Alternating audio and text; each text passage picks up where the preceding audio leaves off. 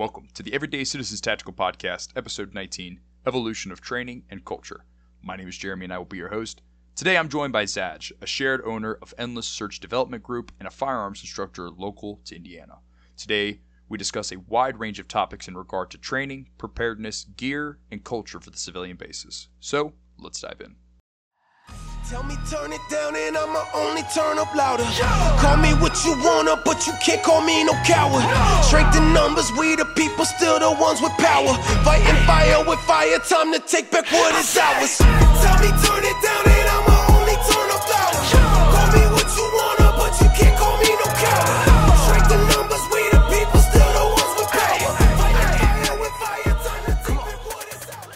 All right, guys, welcome back to the podcast. And Zadge, welcome. Hey, thanks for having me, man. Uh, we're, we got a really an open-ended game to really talk about here. But first, you know, if you kind of want to give everybody the rundown on who you are and what you're about. Oh man, uh, really, um, I'm I'm nobody. Um, one of the owners of Endless Search Development Group. Uh, I've been shooting like in this type of space, uh, in this type of community for God since I graduated back in 2012. Dating myself right there though, but that's that's pretty much it. I just I'm a guy who likes learning things and teaching things. For those that have not ever met him in person, he is a tall, beautifully bearded man. you you were a lot bigger in person the first time I met you than I thought you were going to be. I'll be completely honest. I was like, damn, that man's massive. Take it as a compliment. Hell yeah, your kids your kids will be warriors. Um, so endless endless search development group. Uh, do you kind of want to talk about where that comes from, you know, and, and you know why you guys kind of decided to launch your own project? Yeah, sure. So at the time, I was well, shortly before we started Endless Search Development Group. Uh, I was I was with S and G Armament, and it just it wasn't working out for me. Um, I just I saw things a little bit differently um, than my other business partner. And Coulter, who was with me in that, uh, there was a three man operation me, Coulter, and the other guy. Um, me and Coulter decided that we wanted to go somewhere else, do our own thing, and really focus on uh, have have a different focus. You know, it wasn't just about gun parts and shit. You know, we, we wanted to train with people, we wanted to engage, you know, and the search to to learn and gain knowledge was was endless you know there is no ending point so we like hey you know let's just call it endless search development group because we do want to develop new products and we kind of you know we want to we want to get out ahead of things and then really be able to you know put them out in a di- di- digestible form for anybody that uh, wants to learn it so yeah You guys don't have a website right now, correct? no oh I my did not god think so. I, I, I looked for one, but I couldn't find it. we are so um, we we want to make sure everyone like me, uh, Uriah, and Coulter, uh, we all want to make sure that you know we've we got all of our T's uh, crossed and our I's dotted with the legalese and all that before we do it. We're right on the cusp of creating a website, Mhm. um, but yeah, it's right now it is not up. Gotcha. Okay, but you are on Instagram, so for those Yes. that are interested, I will uh, I will put that in his bio down below. Um, have you guys messed around with any type of actual gear development yet, as far as like in house, not necessarily out of house testing? Yes, actually, um, we're one of our first products that we're going to develop is a sling because we figure it's it's easy enough. Um, as we've discovered, it's not easy enough, but It never is. you know that's anything really, you know, because we want to put out a quality product. But uh, Coulter is in charge of doing that. Uh, we want to put out an affordable sling that works uh, for just like a general purpose rifle, and then kind of build off that for like uh, like the LSW type rifles and things. But that's what we're doing right now. Is that's our first like product we're developing is a sling. Because you know, hey, if there's a million different slings out there, but if you want to support us and you feel like we put out a good product, cool, you can buy our sling. Other than that, we've been uh, I've been offering rifle classes. Uh, I've I've slimmed down the amount of classes that uh, we're offering this year simply because uh, I do have a child on the way, so I need to plan Good for around you. that. Thank you. Do, do you feel like how, how have you guys been doing signups for the class without the website? How can guys get a hold of you for that? Man, I'll tell you, it if if if I were on the other end of it, I would be like, ah, it's kind of sketch. I don't know, but like, I guess just you know, people have through word of mouth, through guys who have taken uh, classes through me before, mm-hmm. and people who have like worked with us have been like, hey, yeah, this guy he he can he can teach you what he's offering to teach. But what it is is people just hit up our Instagram, hey, I'd like to sign up for this class, and usually they'll say, I see you don't have a website, and I'm like, hey, give me your name, your phone number. I'm going to put you down on our schedule, and then I'll send you the the details you know the final details before the class and everything. But uh, yeah, right now it's just bring bring cash day of. Gotcha. Do you see the company being more training oriented or gear oriented in the long term plan? Man, I, it it really depends. I would I would like to see personally because I, I focus on the training aspect of it. I would like to see more of the uh, the training aspect grow because mm-hmm. in turn that means that I've learned more and I'm confident enough in what I've learned to teach it to other people. So that means I will have grown exponentially if I'm able to, you know, offer those types of mm-hmm. classes. So, Ge- yeah, developing gear is is a hell of a commitment and, and very resource demanding. Yeah, I've uh, I've looked into development in house here for us to on a few different projects and this the skill set alone, specifically if you're trying to work with like nylon or something, uh, the the resources needed, machines, material, all that kind of stuff. I mean, it's a it's a de- it's a demanding oh dude yeah project to, to say the least. Just today, oh, yeah. actually, in the mail, um, I've kind of put developing our own gear on the back burner, but just today in the mail, I have. Uh, gotten a box from a company that we're looking to work with as a distributor. They sent us a bunch uh, of their gear to look over and decide, you know, what we would want to sell mm. uh, hmm. through our website. I, I, won't say it live on air just because nothing is super official yet, but we've done some work with them in the past. Um, but so I'm trying to get into the gear side a little more um, I think I talked to you about it in the past, and I've talked about it on YouTube briefly. Yes, um, we have talked about it. we, uh, I, you know, I kind of want to open a retail facility outside of training that can be a place for people to get reliable, purpose-driven gear, not just a bunch of junk that happens to be sold at their local sporting goods store. Yes. Um, so I feel like this is kind of a step in that direction on our side, but but yeah, gear is that's that's a project to say the least. Oh, dude, it is, and uh, I got to say, I'm very excited for you to to be like breaking into that because the demand is there. You know, there's a lot of people who are like, "Oh, I just want to do it online," and doing it online is, you know, it's the it's the safe way to do it, and you know, it's it's really hard to put up the money for a storefront, but mm-hmm. the demand is there, and it's only going to grow. That's I can say that for sure. And I feel like, I mean, at least I, I think I can speak for most people is if you could go in person and literally hold something in front of you and see whether you like it or not. Is this the size that I wanted? Is this the cut that I wanted? Is this truly the correct shade color that I wanted of this pouch, sling, etc., etc., etc. That that carries yeah. a whole lot of weight. I mean, how many it variations does. of OD green is there online? Oh, too many. Too many. so I think it's I think it could definitely change the game. But you're right. I mean, that's a lot of upfront capital. So, yeah, and the economy is not kind to us small business owners. God no, fuck no, dude. and it's and it's not the fault of the customer base by any no, means. It's no, it is not a product of the times, unfortunately. Yep, yep. But um, I mean, if if there is a person out there who who you know can afford to do it and can do it right, I mean, they're going to succeed. I mean, just look at Kommando Store. Mm-hmm. You know, for one as one example. But yeah.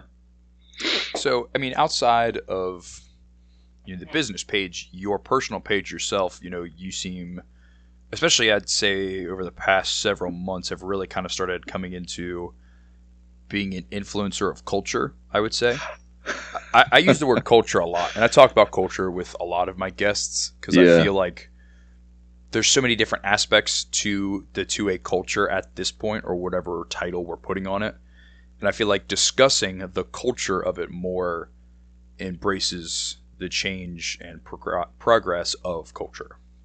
Yes. Um, but you seem to be a pretty big, um, I guess, influencer of the sense. I say influencer in a good way, not like you have 15,000 followers influencer sense, but just like No, quality appreciate it. content and a good message.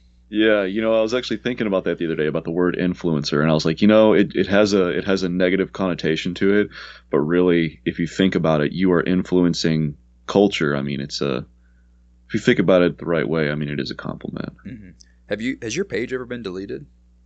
Ah, I guess some I guess some wood I'm gonna knock on. No, it's not yet. How is, how is your page not more popular? I don't understand. uh, Because I'm looking at your page right now. This is all quality content. I appreciate it, and I'll say uh, the majority of that, um, because it is Instagram. I got to give a shout out to my brother Uriah. Um, he's got like three different Instagram profiles, but Mhm. he's a photographer, and I'll tell you what, he's he's damn good at it. You know, that's that's one reason I I wanted him in the business. Is uh, we used to actually play music together, and we were in a uh, we were in a band that was about to start touring. But you know, when he played guitar, it was like, hey, this guy's you know he fucking commits. Um, he's good at what he does, and he commits himself to what he does. And I was like, hey, we gotta we gotta start a business together. But yeah, a lot of the a lot of the credit goes to him. He does a lot of great photography, and uh, I've been able to use some of that. photography and videography is so important. Uh, You're familiar with Dirty Civilian, Drew Hopkins' new project, right? Oh yeah, yep. Their content quality is on a different level. It's it's near cinematic. It really is. Yeah, Yeah. I I am very jealous. I've been since I've started doing anything in regard to this. I've been recording everything on my iPhone. Mm-hmm. I edit, take, record, post everything on my iPhone. I am I am looking into getting a camera within the next six months, like an actual good, you know, high quality camera. I feel like it's just one of those business expenses that has to be done. It's it's it's well worth it, especially when you have someone who knows how to use it. But the problem that you always run into is the photographer's curse. Um, it's when you're the photographer and there's a CQB class. Everyone's like, "Oh man, we don't really get to do a CQB class very often. We've got a cool facility. Hey, Uriah, or hey, photographer, bring your camera." And it's like, well, they're they're going to spend three quarters of their time getting content instead of Mhm. Learning. for sure, for sure. but Yeah. it does help. It does help. You know, um, propaganda in a good way. The better it looks, the more attractive it is. Yeah. So, I guess one of the big things I kind of want to dive into as far as culture goes is, you know, what do you think has caused the big shift in ideology from pre-pandemic to post-pandemic? you know, that's a that's a really good question, a really good topic, and unfortunately, I'm able to talk about things for a really long time. So, but I do want to say I think I have somewhat of a unique perspective on this, simply because. You know, being in this in this, uh, for lack of a better term, community shooting scene, whatever, Mhm. since like I said, 2012. You know, back when it was cringe to wear a plate carrier to a gun range, and people looked at you like you were a fucking nut.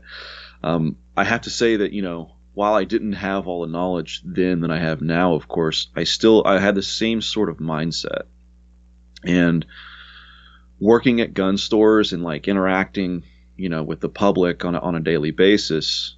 There was definitely like a hard shift, and I, I want to I want to say that that actually started before the pandemic. Mm, okay. Um, it might just be the way that maybe I, it's my personal bias. Like I want to to see things that way or whatever. But you know, that's what I truly think. I think I seen it before the pandemic because there was sort of a uh, not necessarily that it was cool, but it's like, hey, look, maybe we need this because things are starting to get a little weird. And it's like 2020 was just like very. Uh, it was like accelerated. You know, it was it was time accelerated, and, and everything happened really quickly, and it lit a fire under people's ass. But I mean, you've seen people who lived in the country um, and very in rather secluded areas, even buying armor and thinking, you know, hey, you know, one day this could show up on my doorstep, even though it's happening forty something miles away over in Louisville, Kentucky. hmm You know, just in my neck of the woods, that's what I seen, and it's like, you know, the average individual might think, hey, you know, why is this guy who lives, you know, 10 miles out from a small town where nothing even happened, buying armor and rifles and training and all this other stuff. But I think the more that people expose themselves to real life and to um, everything that, that was going on before and after the pandemic, but the pandemic kind of highlighted everything. Mhm. But the more they expose themselves to that, the more they realize I'm responsible for my own for my own safety and for the safety of my family. And it comes down to more than just rioters. It comes down to I mean, really, I think Hurricane Katrina was one of the biggest examples of or uh, it was a really good example and that should have woke people up. But Mhm. it's simply for the lack of news coverage on that. It didn't. Yeah. You know, me myself, it didn't wait. Like I didn't realize how bad Katrina was until I came across. I used to browse 4chan all the time, Mhm. and I came across a Hurricane Katrina thread, and I was like, "Huh, this looks interesting." And then I seen dead bodies in the streets, pictures of uh, gunfights on over overpasses, and started reading accounts and everything else, and I was like, "Holy, holy shit!" Mhm. But I mean, I think that people uh, realizing that the, the the world we live in is not the norm. We don't live in what's what's considered the norm here in the United States. Mhm. We're we're rather we're rather secure. Sure, absolutely. And I think with with I would say the side of the community or culture that we kind of sit on, 2020 kind of served and really since 2020 has kind of served as a multi faced way of of changing people's social and cultural beliefs because on one end we had we had everything with the summer of love which i'd like to get back to louisville in a minute because i'm Mhm. also very familiar with that um, we had everything that happened with the summer of love you know the blm and antifa riots and i don't think people as much as there was media coverage around it i don't think people truly grasp how violent some places really got and even Oh, no. places that did not have media coverage were there still nonetheless very violent hmm almost animal like in some Yes. And that's not a racial bit by any means. It's just quite literally like human instinctually animal like violence. Oh yeah, that's if if I can interrupt real quick. Um, are you familiar with uh, Gustave Le Bon? Uh, vaguely. Okay, so I I can't even say I'm that familiar with him, but he wrote a book. Because it was called uh, um, it was it was it was about how people get when they're in a group, Mhm. and uh, he, this was written in the 18 I think it was the late 1800s. Could be wrong on that, but I have yet to pick up the book. I need to just get it on Audible. need to make a note, but uh, it's about you know humans and what how how how our mind changes once we get into a group setting and uh, it's it's really interesting because you've seen a, you've seen a lot of this in real life in real time as the mobs were moving around major cities. Mhm. But it's it's a very interesting to look into and it's very interesting to think about. But as you were saying, Uh, yeah, so we had the one one portion of this, which was the riots and the social socialist militant side of all this, and then on the other side, I think people of more right leaning political ideology started to realize that the state, and I mean the state as in government, not necessarily the specific state government, but just Mhm. government as a whole, is not quite as on your side, even at the local level, as people maybe once thought. And as always, this this is not a pro or anti cop uh, conversation. Mhm. We always look at things objectively and, and unbiased. But Yeah. in a lot of places and at different levels of law enforcement, you know, very extreme lockdown policies and mandates and rules and whatnot were enforced sometime through very physical force in some places of the country. Yep. Your, you know, little 2,500 person town might not have been that way. But that doesn't mean the suburban town 15 miles away from you where major trade and logistics happens out of that supports your little your little town didn't also get exposed to that.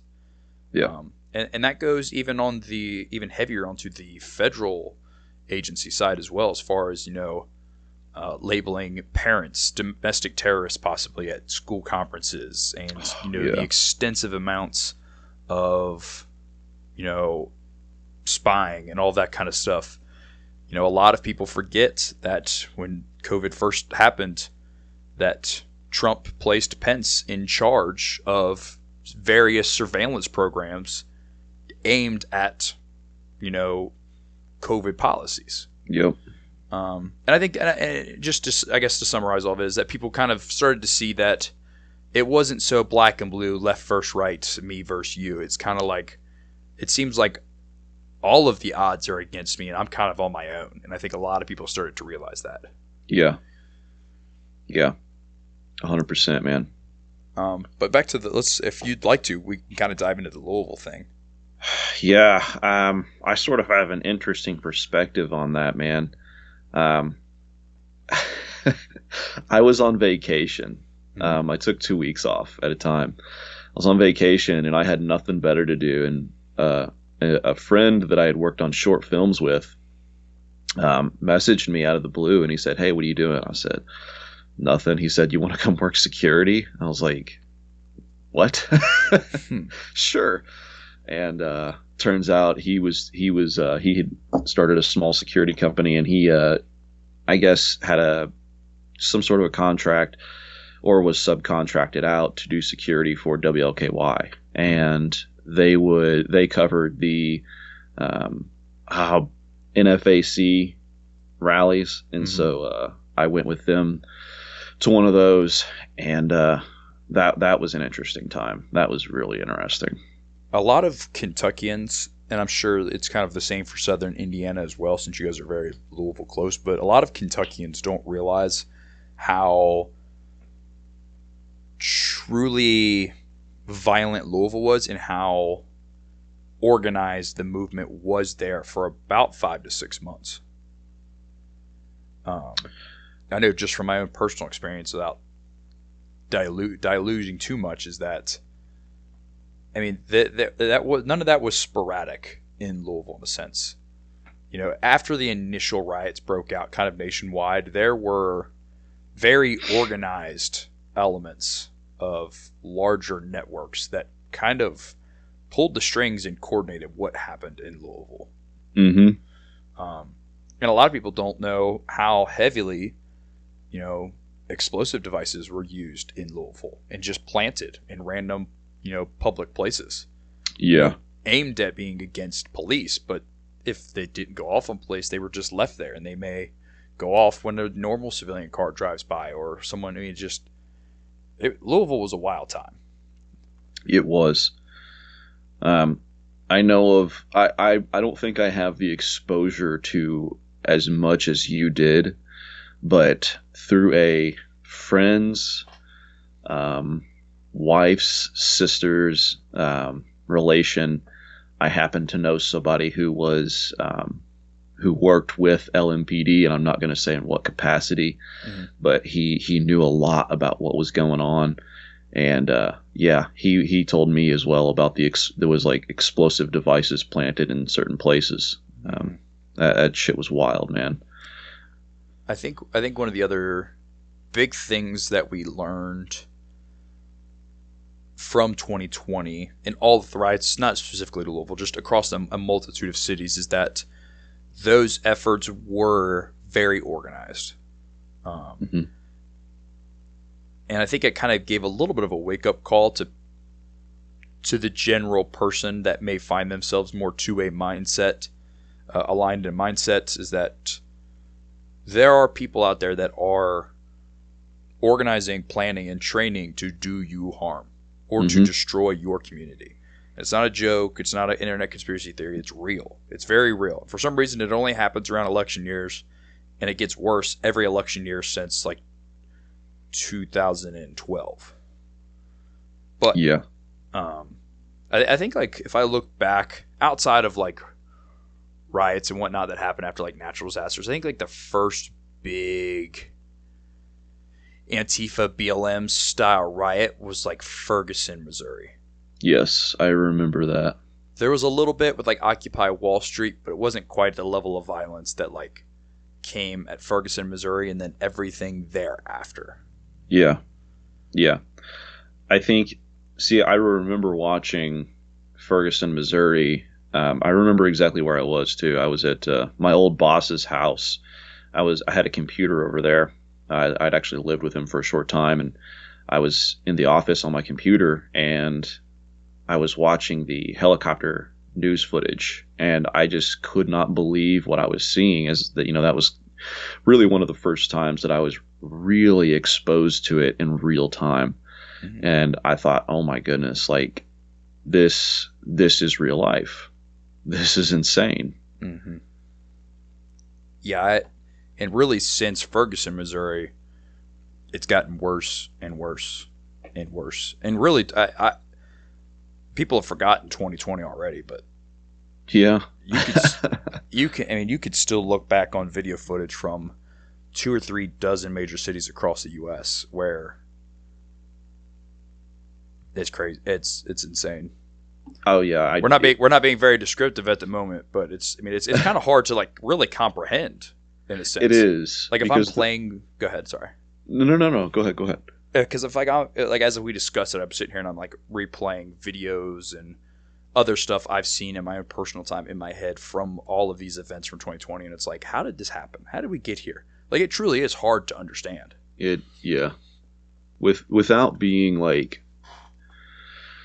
God, I'm gonna sound like a Rick and Morty. Like, well, you have to have a really high IQ to understand Rick and Morty. Like, I'm not trying to be like that, but like, you, ha- you really do have to really understand and have a good grasp on politics and not just like the blue versus red politics, but really understand politics and understand, um, at least have somewhat of an understanding of fringe groups to know or somewhat comprehend what's going on. Um, in my spare time, well, not in my spare time, I don't have a lot of that, but So while that? I'm yeah, while I'm working, um, which I drive a long way to work, and so when I work, I like on the way to work, working, and on the way back, I have about 10 and a half, 11 hours worth of time to listen to podcasts and books and things. So that you know that's that's a nice thing. But I like to when I'm not listening to you know my regulars, I'll listen to far left and far right podcasts just to kind of see what they're saying about each other and see what you know what's going on and see what kind of groups are growing and all that. But um, it's it is interesting because you see you'll see you know you can find any day of the week an arrest video of uh, anyone anywhere, and it can be violent or non-violent. But what is interesting is the fact that once once you know I don't I don't know maybe maybe it is only around election years but it's like only certain arrest videos whether they're violent or not go viral and then people protest. But the thing is people don't necessarily self-organize. That's not really a thing. People get outraged but because of reactance theory and because people can comment and repost videos online and, and shitpost and be mad online um, that kind of keeps people from getting out into the streets so when people do get out into the streets that has been you know like you were talking about that has been organized so you know seeing seeing what what gets protested and, and, you know what causes riots and what doesn't Mhm. it's it's it's really interesting the media perception too of gun ownership because gun ownership has obviously skyrocketed since covid has started Um, Yes. the media perception of gun ownership when it comes to like maybe like a socialist guns group or an lgbtq guns group or you know whatever it might be because there's a lot of those that like vice does and all that kind of stuff mm-hmm. the coverage of that kind of stuff is completely different than the coverage of you know somebody from our side or even even if they don't have the ability to go in and see what you know a right wing group may be doing they just take stuff from the internet and and just start spewing you know whatever their political spin is on stuff. Yeah. Have you seen any of like the like the little 10 minute documentaries of like these socialist gun groups? Yeah um sometimes it, it pains me to, but i watch them because i know it's it's it's somewhat important Mhm. to uh, keep an idea or keep kind of keep tabs on what's going on in the world. Not necessarily like, oh well, I need to keep tabs on the these on these furry gun owners because they're a threat to me. But it's like, you know, I mean, just keeping an, keeping an idea of what's going on in the world and uh, just staying informed. It's it's it's so cringy to watch though because they they they they blow smoke up these up these people's asses and then like you see them go to the range and shoot with all this like ill-fitting gear and SK they're always Combloc weapons typically mm-hmm. um but on the contrary I have seen a few where you know they are people who have been volunteering for um uh, helping out. I think it's the YPG and other like socialist groups in the Middle East. Um, they go over there, and you know what's granted they're probably just sitting in a dirt hut for a few weeks and you know driving you know meals and, and maybe munitions around in a relatively low danger area but the fact is they're still doing this stuff and they're bringing that back and they're teaching uh, their groups about it the big thing right now is the ukrainian russian conflict yeah there is a lot of anarchist and Antifa, both American and European based Antifa groups that have basically been documenting their journey as part of this Foreign Legion group in from the on the Ukrainian side, which is very odd considering Ukraine has an entire battalion dedicated to Nazism, but that's a completely different conversation. Yeah. Um, I guess I guess with that being said, one thing, I mean, the one thing you did say is like you know, uh, some of these guys are kind of cringy with their ill-fitted gear and all this kind of stuff. But when you think back on it, like ten years ago, that's kind of what two A organizing kind of looked like. Oh yeah, yeah. Everybody, everybody knows what the what the woodland-clad fat guys who play militia in the woods look like mm-hmm. from like 1992. We we remember that. So not know, too far off. What do these you know, what do these folks look like in five to ten years? Yeah. You know, do they do they change, adapt, and grow similar to? I wouldn't even call us right wing leaning people. I really don't know what to call us. Um, just this this realm of Instagram and social media that I think like you and I find ourselves on. I don't think it's right wing necessarily. It probably is like if you truly look down into it, but none of us really call ourselves like right. Yeah, I mean, I, I, I like to use the term normal. Normal is normal is a good word because in reality, at this point, I think we are becoming more normal. Yeah. Than than what our counterparts really look like. um, but you know, moving forward, you know, a couple years from now, let's just you know stay on our side of the on the river here. Yeah. You know, where do you think the culture really goes from here? So from here, you know, I don't I don't know how many people listening to this seen my last post on gun culture 3.5 which was a great post, by the way. Thank Absolutely you. I appreciate that. Post. I appreciate that. Um, I, uh, I, I, I called it 3.5 because we're not necessarily at 4.0 because some people are still at the, um, I don't know, I guess you could say like 2.9 or something, but it, I think from here where the majority of people at not necessarily where we are at or you know our respective groups are at but it's the um, the next step and the next evolution is is working on logistics.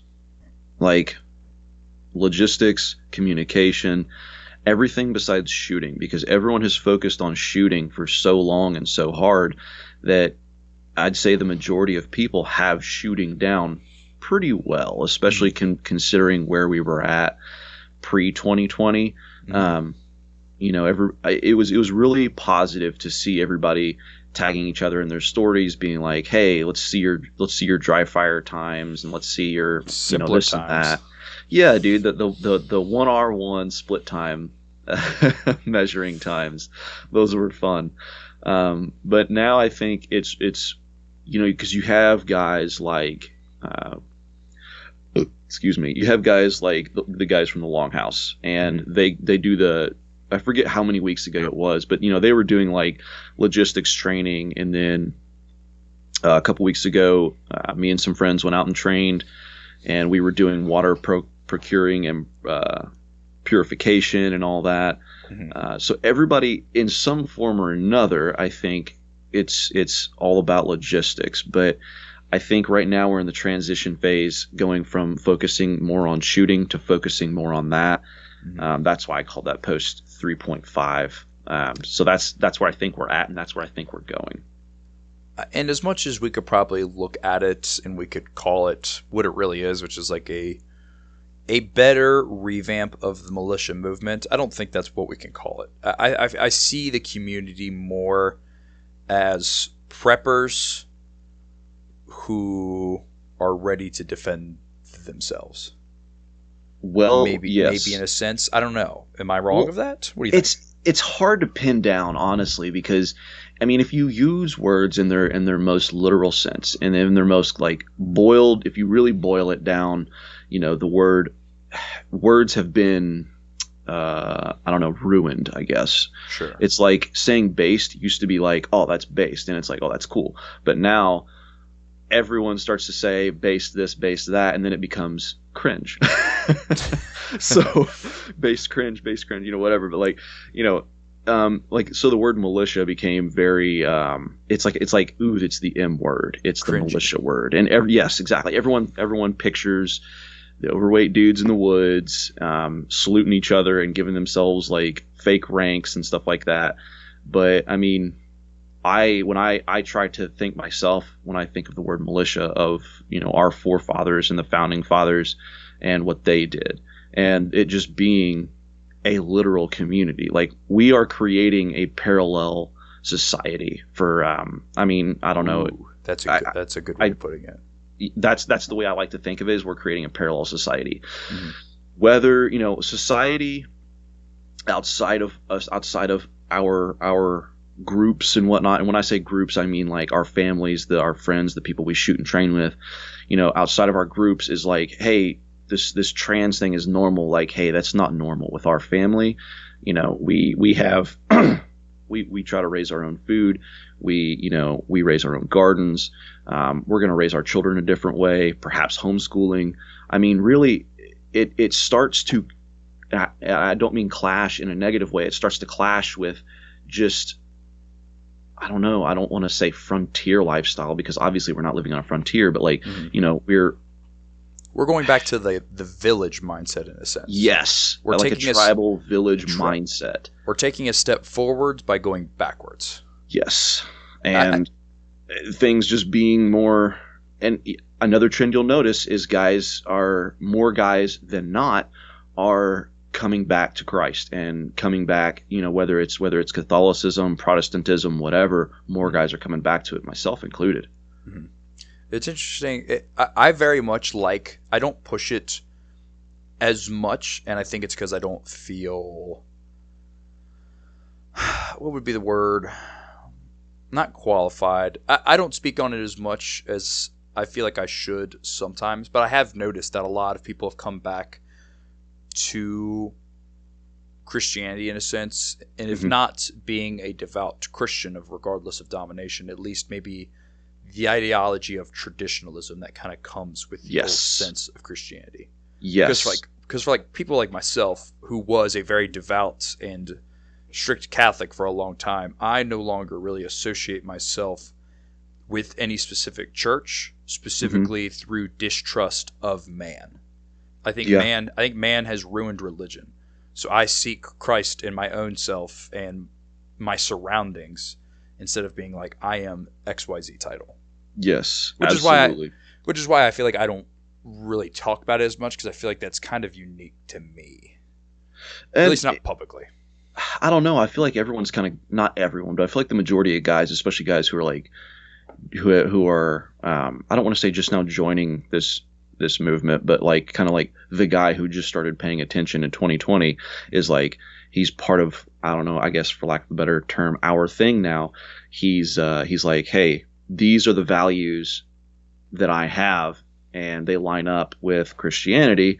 So I mean, you know, if if it walks like a duck and quacks like a duck, you know it- you're you're you're a christian i mean it's just that's the way that we that's the way i was raised it's the way most of our guys were raised um, so i mean it we're whether it's you know Protestantism or whatever, guys are coming back to Christ, and I think that you know I can't really speak that well on it because I'll call my buddy, I'll call Coulter sometimes, like, hey man, when you're on your way to work, call me. I have a I have a question about this or that, and he'll I'll he'll like answer it.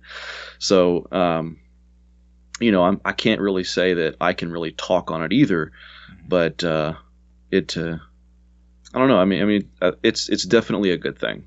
It's I think definitely a good thing.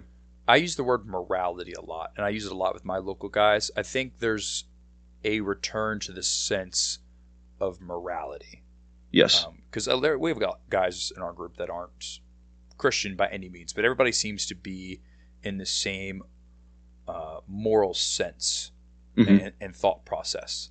And I think that kind of starts to develop that community sense, that that that village, that tribal um, mentality yeah. that you were kind of talking about before is we may not all see the bigger picture the same, but everything that goes on down here, we agree. And Yeah, we, the- want, we want to make things better for ourselves and those around us. Yeah. The here and the now. Everybody kind of everybody's on the same wavelength Mhm. for the most part. And you know, I it's funny you talk about like the parallel community that you're trying to develop because that, that quite literally is kind of what you're tr- that we're a lot of us are trying to do. Yeah, you may Yeah. live in a town of 5,000 people, but you really only care about 10, 20, maybe 30, 40 families, you know, in your immediate circle. Not that you don't care about your community, but Right. you Yeah. know, your immediate sense of responsibility is those in your tribe. It's kind of like goes back to the 2020 like find your tribe thing. Like this Mhm. is this is my tribe.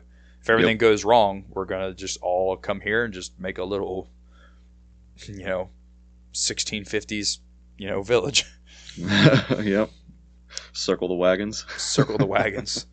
We it's like, and I, and I I like how much people have started to go back towards gardening and homesteading and whatnot, regardless of what scale everybody's trying to do it on. And it makes me wonder, at what point does that become so popular that the infamous they tries to shut that down in some Ooh. form? Because I've because like I on social media like even for like my business TikTok, and I hate having a TikTok. It was just the one app I didn't get deleted off of, so we, I had to have a business TikTok. But like my business TikTok is just like full of chicken and homesteading videos because I like a lot of that kind of stuff because Nice. it's better than my feed being full of thirst traps.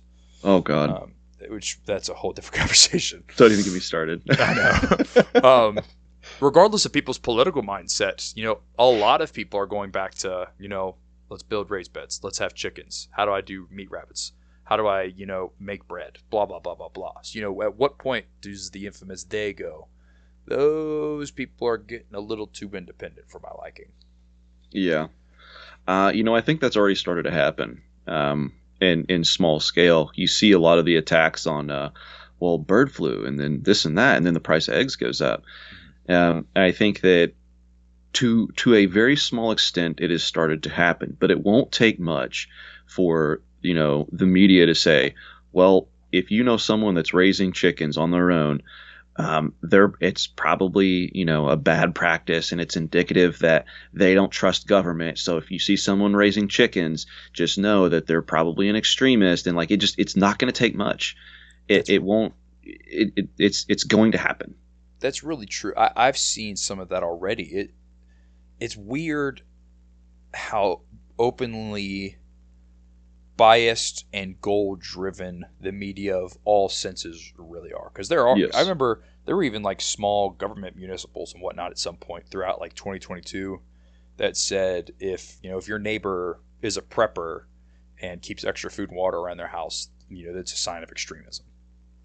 Like out of out of all the things that have continued to happen over the past three years alone, national and international, you know, having extra food and water is now a sign that you're an extremist. oh my god. After they locked us in our houses, like it's Yeah. just it's mind blowing to me. Oh yeah. I, That, it, I, I can't even begin to wrap my head around these things, man. Like sometimes I see these headlines and I'm just so worn out. Like someone will come up to me just like gasping out of breath, like, can, can you can you believe this? And I'm just like, yeah, I can believe it. I can It's been happening. I it's been happening. the amount of our infrastructure that's been destroyed over the past nine months is very odd. oh yeah. And I think there's probably a logical reason for most of that. I mean, if, if you look at, if you talk to anybody that's in trades, you know, the the logistical side of parts and maintenance is still very, very, very behind. Yeah, mm-hmm. your favorite cereal might be back on the on the shelf in the store, but that doesn't mean, you know, that the water treatment plant down the road has correct, you know, parts for regular maintenance, or that they have enough maintenance guys to actually do proper work. And Mhm. instead, it's just one guy stretched over 12 hours, and there's only four dudes, and they're always on call, and they're just, you know, tired out of their minds. Uh, I mean, we're already seeing that. So, if I could, I don't. I'm not going to make a pun here because it's the wrong thing to do. But I'm going to, I'm going Do to it. derail real quick, and let's. I'm going to derail. So we're already Do it. seeing the effects of this. If okay, so once that once the um, once that derailment in East Palestine, Ohio happened, Mhm. of course, naturally, the news and everybody else starts reporting on all these other derailments. Okay, well, first of all, these do happen. Um, I don't want to say often, but they happen more often than people are aware. Yeah, it's almost Um, it- daily when you look at the actual number. Right. So, but I do think it has gotten worse. Now, that very well could be a result of um, the our our government telling CSX and all these all these other you know railroad companies and all their workers, fuck you, get back to work. We're not giving you an extra sick day. Like Mhm. these people have like no joke been railroaded. Like railroad workers got fucked. Be and and they they should have they should have uh, they should have went on strike. Uh, and I know they did, but the, I, the union did them wrong. The government did them wrong.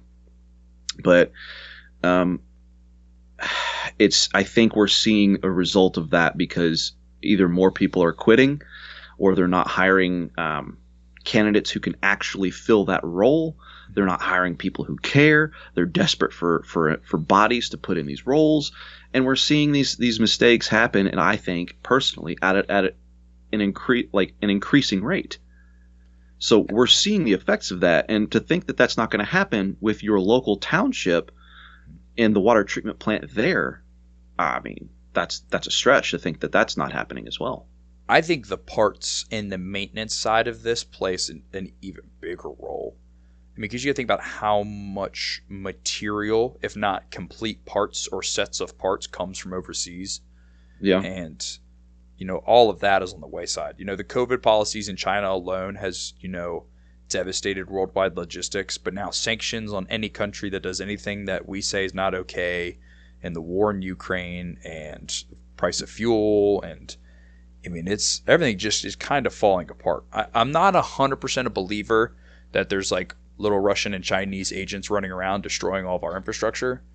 I think we're just kind of bearing the consequences of our own action or inaction, and we're just now kind of starting to really recognize it.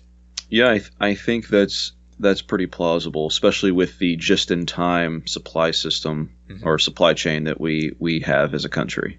Now, the one thing that has been weird, aside from this, is the amount of food processing plants that have caught fire and just random kind of flock or herds of animals throughout large industrial complexes that just have have died off.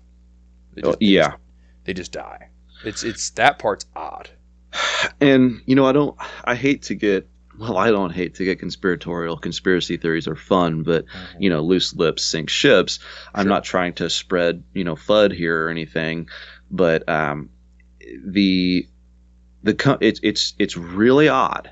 It's really odd when a meat replacement company owns stock in like other companies that specialize in poultry, beef, and things like that, and then all this shit starts happening. Just saying. I'm just saying. And you know the drought that we had last year was brutal. oh yeah. I mean, it, it's been one. We've had a very odd winter because it's been a wet winter, at least for us East Coasters, Mhm. but it's been warm. But out west, throughout like the plains and then into California and whatnot, it's been really cold. Like we've done it. yeah. I was looking at a map the other day you know, being a weather nerd, and pretty much we're at the extreme opposites of each other.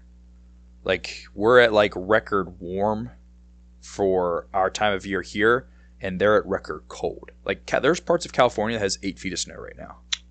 Yeah, I seen that. That is that's actually news that does surprise me right now. and you know, even like if you go to like Oklahoma and parts of Kansas and places throughout the, like the plains area, of the Midwest, they still even through winter are at like record levels of low precipitation. Yeah. Which in, which in turn just really hits you know like the cattle market and whatnot and the price of hay. The price of hay out west is is unbelievable.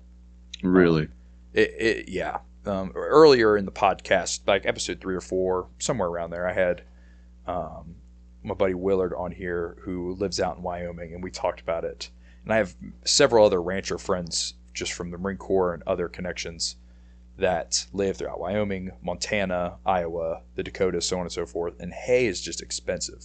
Some of those hmm. guys mm. are driving like all the way to like Arkansas and Mississippi and states like that just to get hay and then are trailering it back.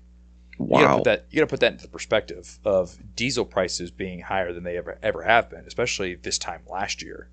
That their option their option was to drive 2,500, 3,000 miles to get hay because it beat the cost of hay that's in their local area. That's wild. So our our agriculture, in a sense, is is is shaky to say the best, and the rest of the world is, is not exactly um, is is not exactly doing better either. And you know the wheat and barley and corn uh, development. Oh, I'm sorry. I guess I should say harvest coming from this coming year after this as we go into the second year of the war in Ukraine is going to be even worse. Yeah, Cuz because there's always there's always about a nine to twelve month offset of food availability. So like the mm-hmm. food mm-hmm. we're eating right now is really the tail end of like the 2021 harvest. Mm-hmm. And then so after the cusp of this summer, we start to eat the 2022 harvest. Just because that's you know how big the international chain of food really is.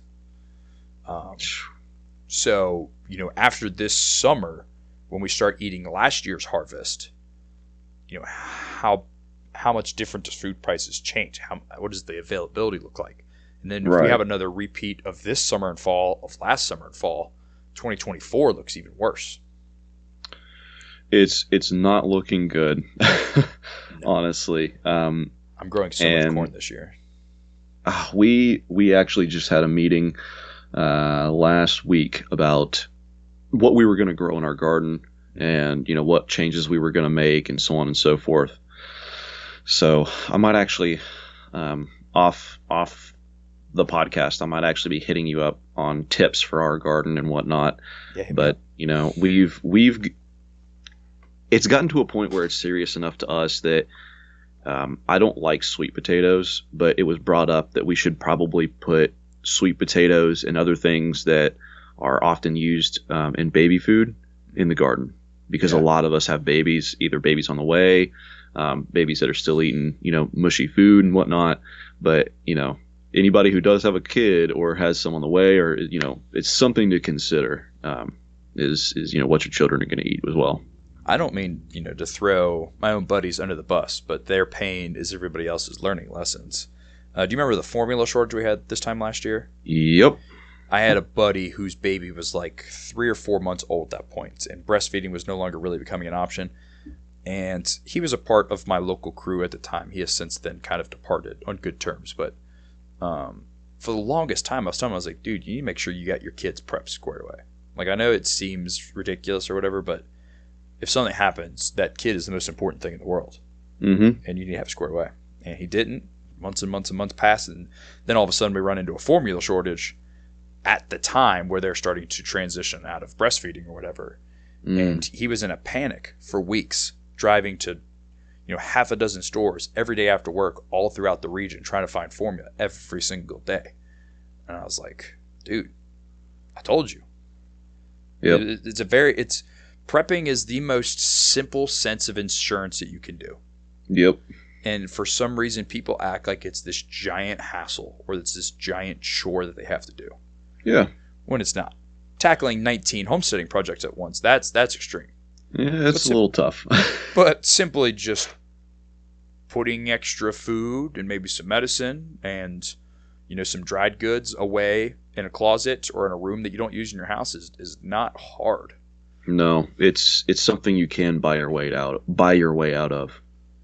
It's probably once at this point just because money's tighter now, but it's probably once every other month I pick a dried good and I just fill an entire 30 gallon tub full of it in mylar Nice. bags, rice, flour, sugar, whatever it might be. Before earlier in the pandemic, I was doing either a rice, oats, sugar, or flour pretty much every single month.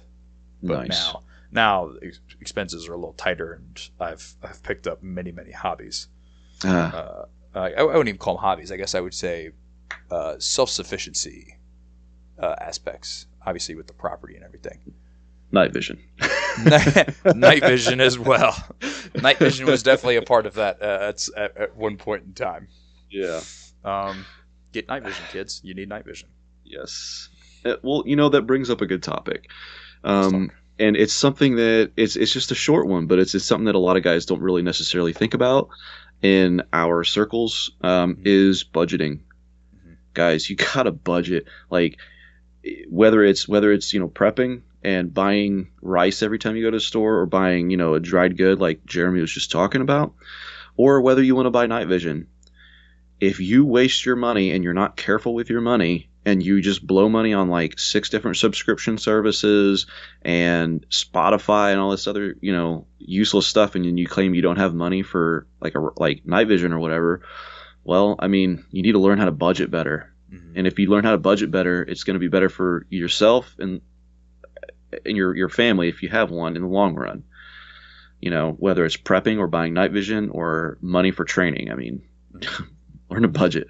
Yeah. Like, yeah, if, you, if you're a person that's really been into like the tactical essence of stuff for a couple months and you're like, I can't afford night vision right now, like that's understandable. You just got into mm-hmm. this. Yeah. But if you've been telling me for three and a half, four years that you can't afford night vision, there there are few circumstances where that is possibly acceptable.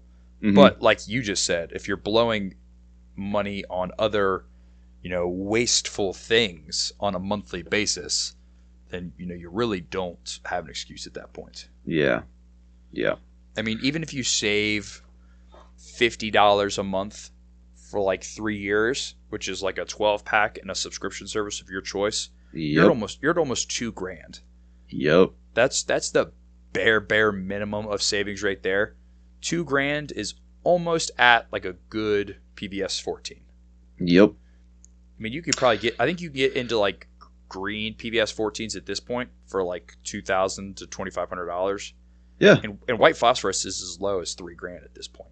Oh, You dude, gotta- you, You I got to buy the mount, which the mount's expensive. But yeah, yeah. I mean, there's there's everything that comes along with it, but yeah, I mean that's that's something else to take into consideration. But what people don't realize is that you know I we- last your I believe it was your last podcast where you talking about buying night vision and you said you put it on credit. It's not necessarily a bad thing mm-hmm. because you you can have that now and train with it now. And if you're if you're strict on your budgeting and you were going to be putting away you know two hundred dollars a week or hundred dollars a week or however much and that can be going towards your credit card payment instead if you are strict Mhm. it's not a bad idea because you can build credit by buying night vision yeah, it's not, no not the worst than idea but it's no different than building credit through like getting a used car or doing anything like that. Exactly. And what most guys don't know, PayPal PayPal doesn't want you to know this, but, but you could put your you put your credit card on PayPal and pay someone for something used so you can get it even cheaper and then pay on it like you would where you would have bought it new and it's a win-win situation. That's what I did. and I got a Gen 3 green phosphor um, PVS 14 with Carson glass um, and basically no blims for $1800 so nice. nice. but I'm gonna, I'm gonna get off my the, My the, the night vision soapbox. Yeah. I feel like I feel like more people are starting to come around to it, but it's going to be. It's honestly at this point moving forward, if someone tells me they can't afford it, it's a little bit more understandable than it was like a year or two ago. yeah, yeah. t- Because Times are getting di- or times are different. yep, that's for Like my- sure. Like my my home escrow for my monthly mortgage payment just went up like three hundred twenty dollars a month. Same. I mean, so, I mean, if you, you start throwing curveballs at people like that, and you tell me you can't afford a piece of gear, it's a little more understandable. You know, Mhm. circumci- circum uh, circumstance dependent. Mhm. Plus, you know, kids. You know, if you've got if you've got two kids and your wife's a stay at home mom, and you're like, I can't afford night vision, I'll understand that. Yep. But if you're like different. 23 living in an apartment by yourself, it's like, all right, let's let's, Yeah. Nah. let's manage our money a little bit better. Let's get us some night vision now. Yeah. Man, guys. Need you for that night patrol. Yeah, these so these young guys that come out to these classes, and believe it or not, the majority of guys that I have um, come to my classes are Zoomers, and I I don't want to say I told you so, but like you know I, I would tell people you know years ago like hey these Zoomers these are going to be the next generation. These are going to be the guys taking classes, um, especially affordable classes. Like these are going to be the next generation of guys doing this, and a lot of the guys that sign up for my classes are Zoomers or they're my age, uh, so they're millennials but these younger guys who are still living at home, you know, sometimes after class we'll talk and I'm like, you know, you asking them about they'll be asking about night vision. I'm like, well, do you have night vision? They're like, no. I'm like, do you live at home? Yeah. Do you have a girlfriend? Um, I mean, that doesn't really matter or not, but you know, if you're living at home and you're you're not paying rent, like, what are you doing? Like, buy night vision. Yeah, that that's night vision in three months. dude, that's night vision like fast. Shit. Hell, my mortgage, that's night vision in two months. oh my god, dude. Don't You're get not me started joking. on the housing market. Don't even get me started on the housing market. I got my house just in time. I mean, I can't really complain. We got a really good price on ours, but like, I I I originally wanted to build because that's what my parents did, and I still want to, but like it's just fucking outrageous now. But that's that's another time, I guess. but So kind of in the top, kind of in the topic of gear and whatnot. Um, you know, what are as far as like the community sense goes, those small group guys. What do you think some of the biggest overlooked pieces of gear might be? medical, hundred percent. That's number one, man. Guys will guys will have a fucking PEQ fifteen on their rifle before they have a full med kit, and that's fucking ridiculous. That's Like- crazy. That's crazy.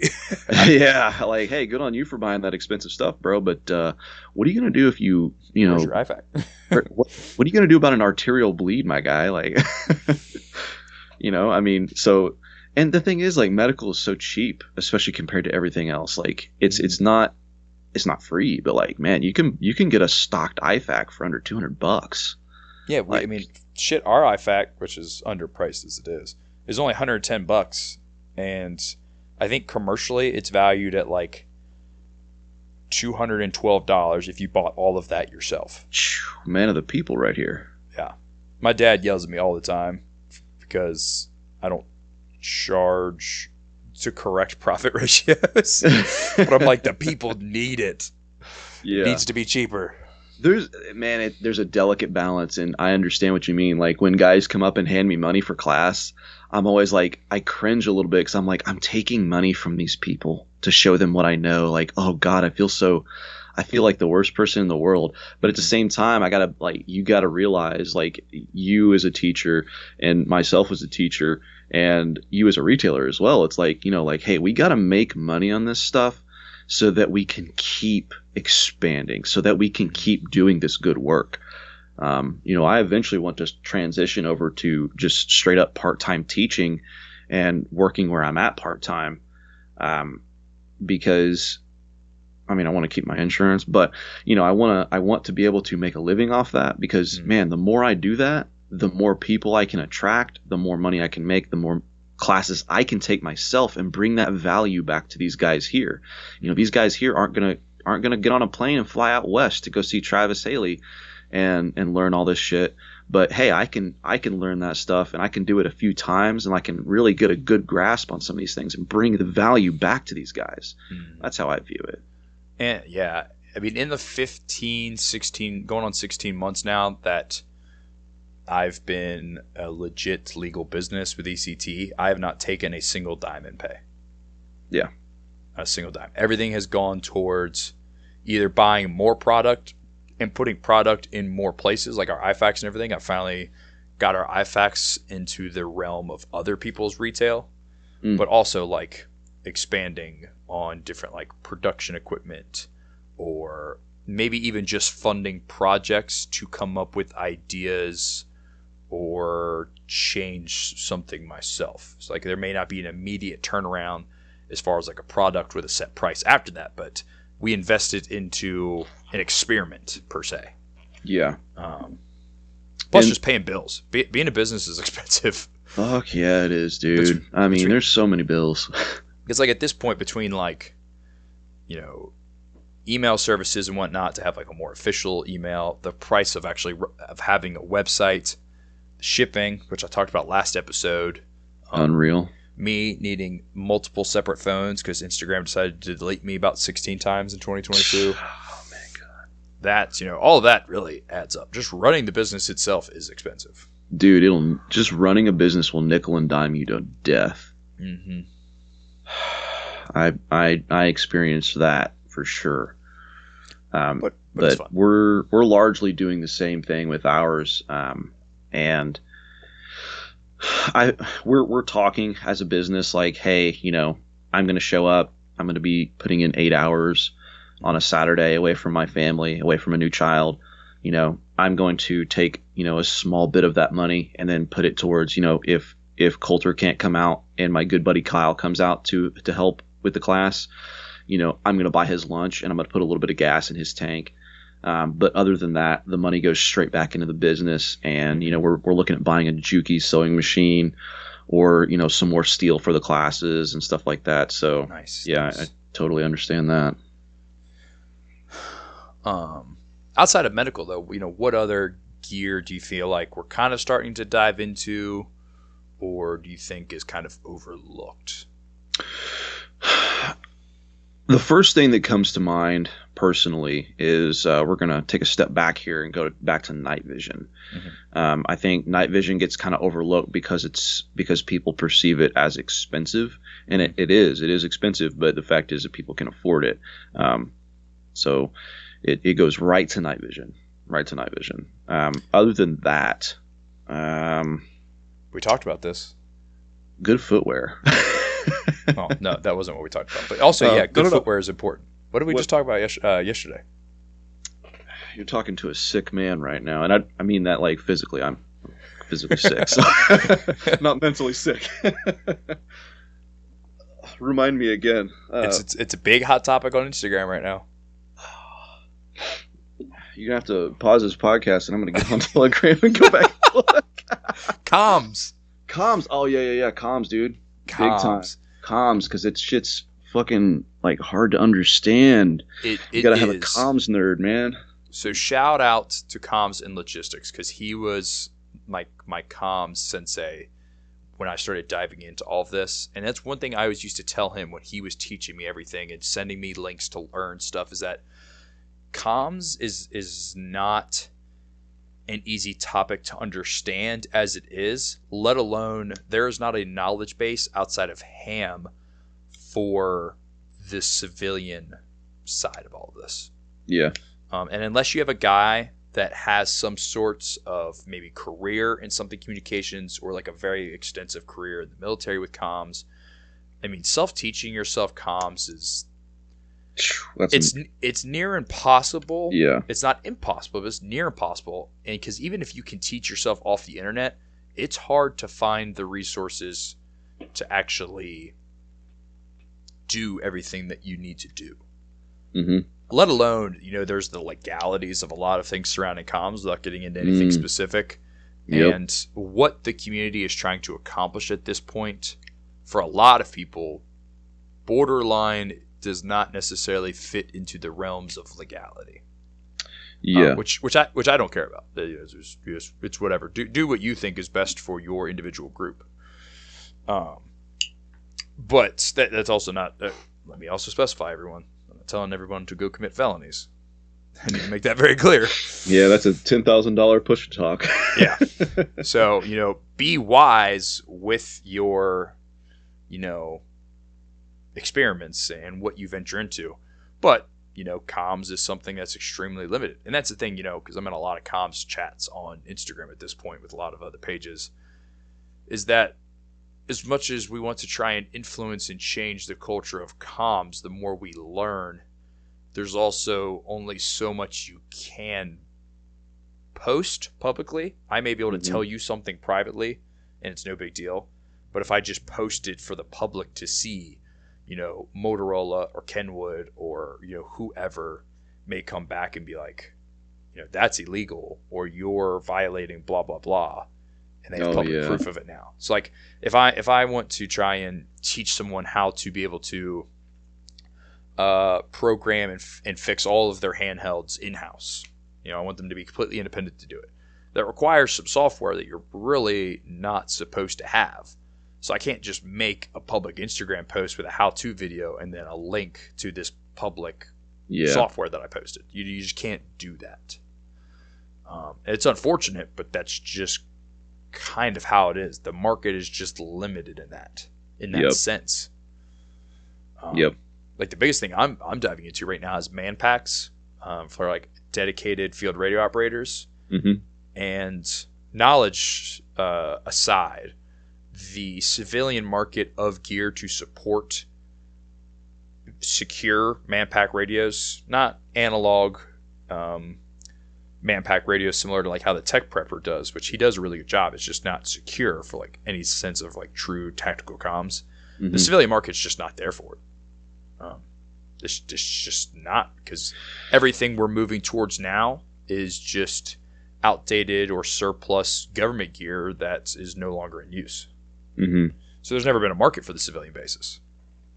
Yeah, and it doesn't help that um, you know posting about comms on Instagram isn't sexy. You know, like Mhm. dudes can post their rifle builds up, and guys will run out and grab an EOTech because everyone else is running an EOTech, like you know, like lickety split. Mhm. But you know, someone's like, "Oh, hey, check out these Motorola, you know, radios that you can get on eBay for this price," and then someone's like, "Eh, nah, I'm good," or they do buy it and it's like and it's like well i can't actually use this because for some reason it's stuck in this mode and if i use this i'm gonna get i'm gonna go to prison or whatever jail get fined $10000 so i think like the barrier to entry being knowledge for radios is what kind of turns people off Mhm. But it's so crucial at the same time. oh insanely crucial I mean, essentially nothing works without communication. If you're if you're outside of a very very small element, no bigger than a squad at any given point in time, you know, eight eight to thirteen guys, depending on what you know doctrine you're kind of running off of. If you're in anything bigger than that, and you don't have a comms plan and SOPs surrounding comms, nothing works. Even if it's just the preparedness aspect. If Yeah. if, if you don't if you're dealing with more than a small handful of people, stuff gets really difficult to manage. It does Um, especially if you take away cell phones, because cell phones are already a co- uh, already a security risk as it is. yeah well i mean we see that in uh, the war footage in ukraine and everything man Mm-hmm. Yep. so Ho- hopefully, people don't have to learn that lesson the hard way on on our Yeah. soil. Yeah. You see someone taking selfies at the FTX, you know what to do. I would hate for Antifa to mortar my position. oh my god. that would be the worst, man. I, I, mean, it's bad enough that you died, but at the hands of Antifa. Antifa's furry mortar team. Yeah, oh my god, no. Put that into perspective. You died because a furry mortar team caught you on your cell phone. like the, the footage shows the mortar coming down with a little tail on the end. It's with glitter. Oh my god. But yeah, I mean, you're you're you're absolutely right in that aspect. You know, if if anybody who's listening has done any sort of training with more than I don't know, 15 people, even walking in like I don't know, a staggered column through woods, the person all the way in the back has no idea what's going on all the way up in the front, and then, you know, it even just that far of a distance people communication starts to break down. Imagine, you know, something going wrong and then having to communicate with someone in an administrative area uh, during something like a field training exercise and you don't have the radios to do it, you know. Or even like just basic vehicle work.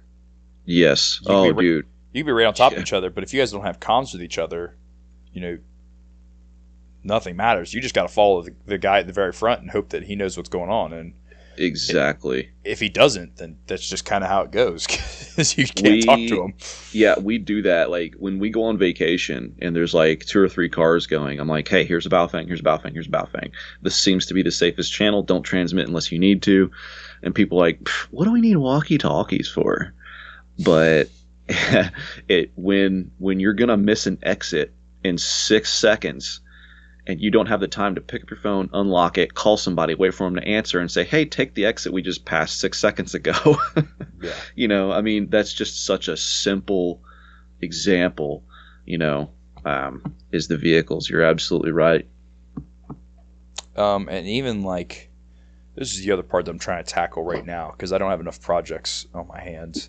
Oh, of course. um, is like more long distance comms from like the preparedness aspect, like just Mhm. base stations in houses. There's no secure way of doing it. You can set up HF voice communications just like any standard ham guy does, but it's not secure. That's my biggest thing is, you know, how much money do we invest into something if it's not going to be secure as it is?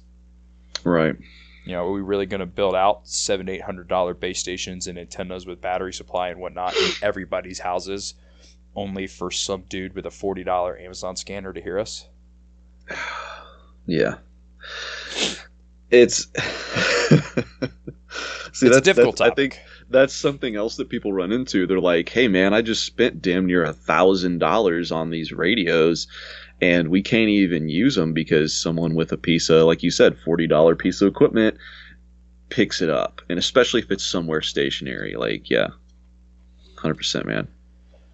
and I think that kind of goes into why having a non documented or at least non like publicly available documented SOP or emergency guideline plan on what like let's say you have you and nine buddies and your immediate families that live in your house with you are all your responsibilities. So you have 10 families that are a part of your network. And we don't have base stations set up at all of our houses to communicate, and we're too far spread out to utilize handhelds to talk to each other. We're spread out over two or three counties.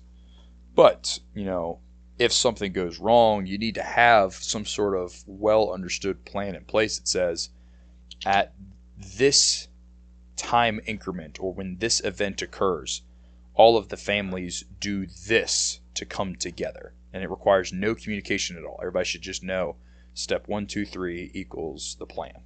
Yeah, yeah. Um, I've I've floated something like that with my guys, um, sort of like a like a, I guess that could fall under a pace pace plan. Like, it's, hey, look, big, it's just a big pace plan. your phones don't work, internet doesn't work, handhelds don't work. All right, after this amount of time, we're gonna meet here. Um, yeah, I mean, people people don't really think about that either. I mean, this is I think this will I've I've also floated the idea of wargaming certain things, Mhm. and this is I mean, for guys to wargame, it literally costs nothing except for printer ink, or you could Mhm. just use a tablet or whatever. But we've floated the idea of like, hey, look, what happens if this area, this area, this area in our in in our town or county floods, and we have to do this Mhm. go. It's it's basically playing Dungeons and Dragons with with you know real life maps and everything, and kind of figuring out what we're going to do. And having a pace plan like that is important. and it becomes even more difficult to do the bigger your community gets, which some people may want to limit the sense of their community or their network. Some people may not want to limit the sense of their network. You may get up to the point where you have a hundred trusted dudes because you're all, you know, you know, self-referenced individuals, and everybody preps and everybody gardens and everybody trades together and everybody trains together. That's a big. That's a big plan. Know, that, that requires a lot of logistics. It's big- massive. And the bigger your organization gets, the more logistics it requires. But you're right, wargaming is is a great way to just train all of these aspects without being able to do it. And I was thinking Yeah. about it today because I was at a local park. Um, I took my horse out for a little little exercise ride, like 15, 20 minutes from my house. I was like, this park would be great to train at, but Mm-hmm. I can't bring 20, 30 dudes here in full kit and set up a command tent and do all this crazy Yeah. stuff. You know, space is probably the biggest limiting factor, I think, of a lot of people's training. mm, yeah, that's another one. So, wargaming, yeah, you may not get all of the real world experience and um, exposure that you may want, but you know, you get some. And you were in my very brief uh, uh, operational planning class that ran the SMEAC back in December. I mean, I mean Yeah. that's a that's a lot. Yeah, That's just planning to do one thing. That's not even like you know a whole shebang. yeah. But I think that it really brings to light, you know, if you as long as you have like one person dedicated to playing devil's advocate or like the questionnaire at, at any given wargaming scenario, like someone says, okay, well, then we're going to take water to this person. Okay, well, what do you have to store water in? Like, is that like are those 55 gallon drums that you bought were those used to have like were those used to transport like some sort of toxic chemical before? Are you sure those are safe for water? Mm-hmm. Like so on and so forth. It really brings to light what you do and don't have, and what your limitations are. It's like you said earlier, logistics. Yeah, I I, mean, think I think a lot of the community is starting to think logistics. And you know that's good. And I I seen this start to happen around the time that Grant Thumb was talking about Recce and the whole Recce meme happened. Mhm. which a lot of people look at the whole Recce meme as like a negative thing. It's like, oh god, people won't shut the fuck up about Recce, but it's like, hey, look, dude, this is good. Our community's moving. Like we're moving forward here. This is yeah, it's a meme, but like this is a that was a stepping stone. The whole Mhm. Recce meme. It's like, you know, hey, we're we're we're not just focused on Mark 18s and CQB and clone builds now. We're actually moving out to you know having rucks and so on. But yeah, I think that was a good thing. Which I hope I wish he would put out more videos of like how to survive in the mountains or you know urban. I wish he'd put out more of those videos. Those videos were top notch, Oh, dude, hundred percent, But those hundred percent. but those videos are hard to develop. Yeah, As a as a guy that does YouTube videos, and I've done I think three videos of the Modern Minuteman series. Those videos are kind of hard to develop because you want them to be, you know, a quality listen. You don't want them to be like some people's YouTube channels where they just stand in the woods and rant for 15, 20 minutes. yeah, you know, you you want it to have good quality to it, and the and the education that comes with the video to be you know structured. Mhm. Um, so it's hard to write. it Um, is. and, and it takes time. And Grant Thumb's you know doing it. They doing this stuff full time now. You know, other p- channels, you know, smaller channels like ours and whatnot. You know, I'm trying to balance 984 projects while also try to fit in a two or three YouTube videos a month. I know the feeling.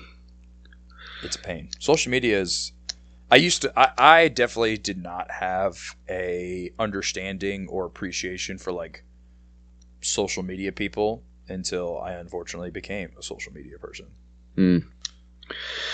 It's uh it seems a lot more simple than it is, but you know, I mean, hell, dude, ask my wife when I was making that gun culture 3.5 post. Um, some of the photos weren't formatted correctly the first time I posted it, and it like Mhm. cut off half of them.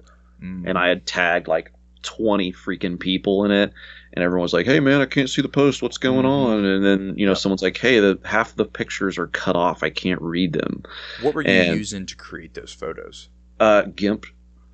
It's like free Photoshop. Mm. Oh, okay. but um yeah so I had to look at my formatting and then you know I had to like type up some type up all that stuff again. And then I would go to post it and then I'd realize like oh there's a little typo here. And then I had to go back and redo it. And Mhm. you know I lost like 2 hours of sleep over that and then had to completely redo it the next day anyways. So I mean yeah. So if you're looking to like, um, kind of like how that one was, is like a widescreen. I think yours is in like a four by three Mhm. kind of crop. If you go to power, if you do PowerPoint, most of my like educational posts come Mhm. from PowerPoint. PowerPoint, if you screenshot it, so like if you download PowerPoint on your phone and send the PowerPoint to your phone and open it, if you screenshot it and then crop that screenshot of your phone to 16 by 9, it is the exact size of a PowerPoint slide. Perfect. So like all of my photos and everything, I just crop. If like I'm doing a background photo with text over it, I just make that photo the entire slide on PowerPoint and then just crop it to 16:9 and it fits it's perfect every single time. Every single time. That's that's ended up that's what I ended up doing minus the PowerPoint. I was like, oh, okay, well, it's because I'm.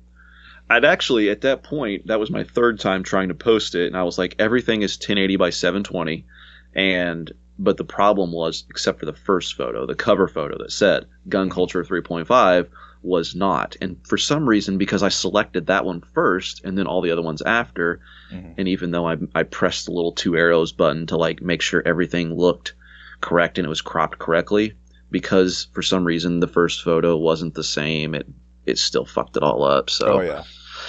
yeah It's, def- it's definitely a little finicky. It, it there's a bit of a learning curve when it comes to it all. Oh yeah for sure Well, bud, do you have any uh any other big talking points you want to discuss, or any uh any theories or guidance? Any da- any dad guidance? oh dude i'm not even a i'm not even a dad yet but um You can be a father. I will say this, and this is something I post about. I appreciate that. That was yeah, I like that. Um, one thing, one thing I do want to say, and this is something I talk about all the time, but it's not as popular as like talking about gun culture, is the fact that you are always watched, whether it is by your cousins, your nieces, your your in-law niece or in-law nephew, or you know someone's brother's cousin's neighbor who's who's around you, whether you're at the gym whether it's your children or your wife or your parents or your God or your ancestors, you're always being watched. So always set the best example you can, no matter what, and always always hold yourself as if you're being watched and judged 24/7 because you want to be what you preach. And if you preach good things then you need to do good things. And if you don't do good things then you're a fucking fake. So do good and always always hold yourself as if you are being watched and setting the example because you are. Everyone, someone is always watching you. So set that good example and be the change you want to see. That's deep, and that's and that's very true. I've, there's been many times in life where I've been like, if someone was watching me, would I act differently? I find myself in the gym say that a lot too. I'm like, if I was working out with a partner right now, would I do these extra reps, even though I'm tired as shit, or this feels Yes. heavier than it normally is today?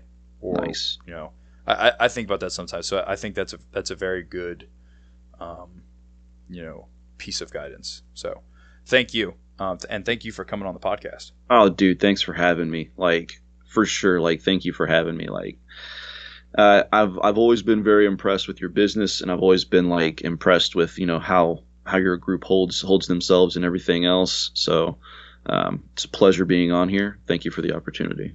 Well, thank you, and I appreciate that. All right, guys, that's all I've got for episode 19 Evolution of Training and Culture. As always, train hard, train often. Tell me turn it down and I'ma only turn up louder. Yeah. Call me what you wanna, but you can't call me no coward. No. Strength in numbers, we the people, still the ones with power. Fighting fire with fire, time to take back what is ours. Tell me turn it down and I'ma